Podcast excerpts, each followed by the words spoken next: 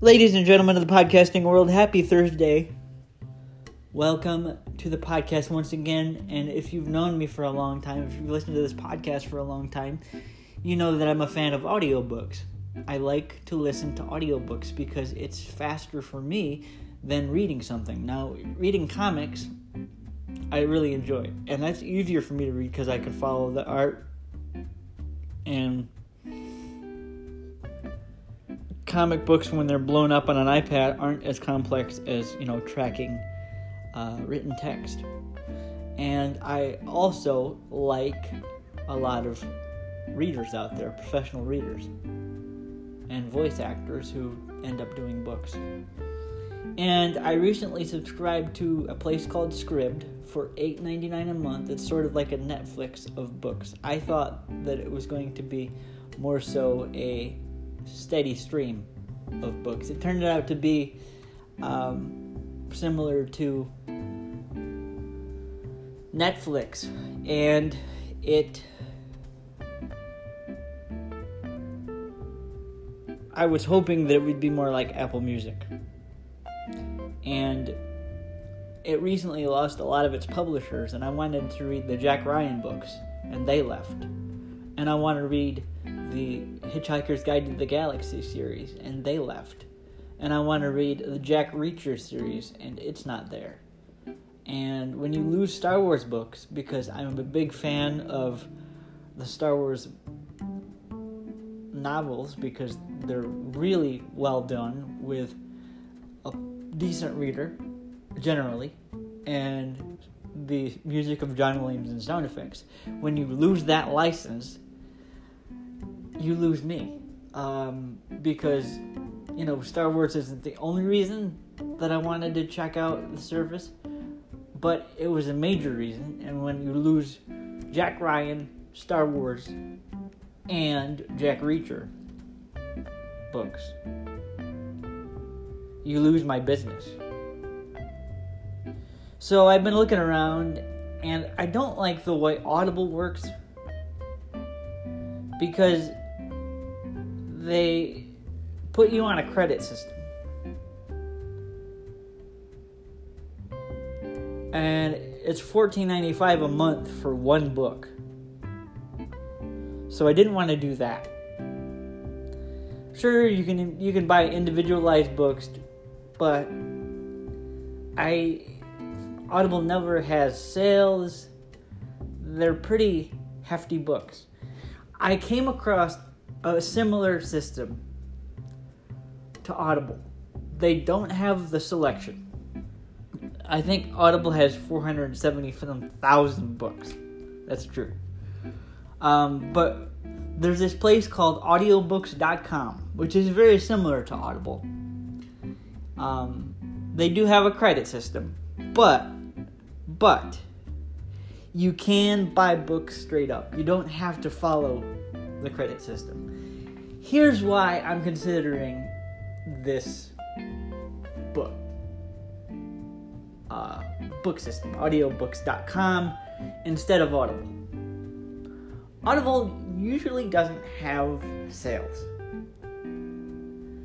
This wonderful audiobook.com service has 150,000 books, and so far they've had everything that I've been looking for. They have uh, The Hitchhiker's Guide to the Galaxy. They have um, The Hobbit. They have Lord of the Rings.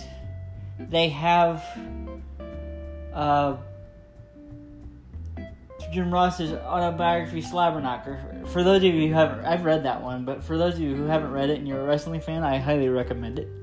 Um, they have a lot of books, okay, and I like them because they're not on a rotation system, uh, which means books should stay, okay, and also the thing that I like them compared to Audible is I think to my ear their audio audio quality is a little bit better, which is big for me.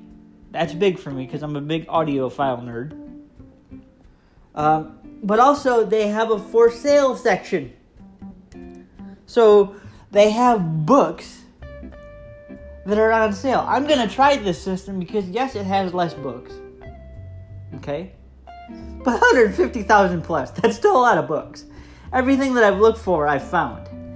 But what the big reason that I am going to try this system and see how it works is because they have the books that are discounted that go on sale. I'm a dude that when I buy comic books, I'm a dude that when I buy movies, I'm a dude that when I buy music, actually I haven't bought music in a long time, so that's a terrible example because I have Apple Music now. Uh, but when I buy stuff for entertainment purposes, I buy stuff when it's on sale nine times out of ten because I like to save money. So if there's a for sale section, I'm gonna try it for a little while, see how I like it, see how the gloves fit, see how the new system works. Um, you can sign up for a subscription, but you don't have to. You can buy books straight up.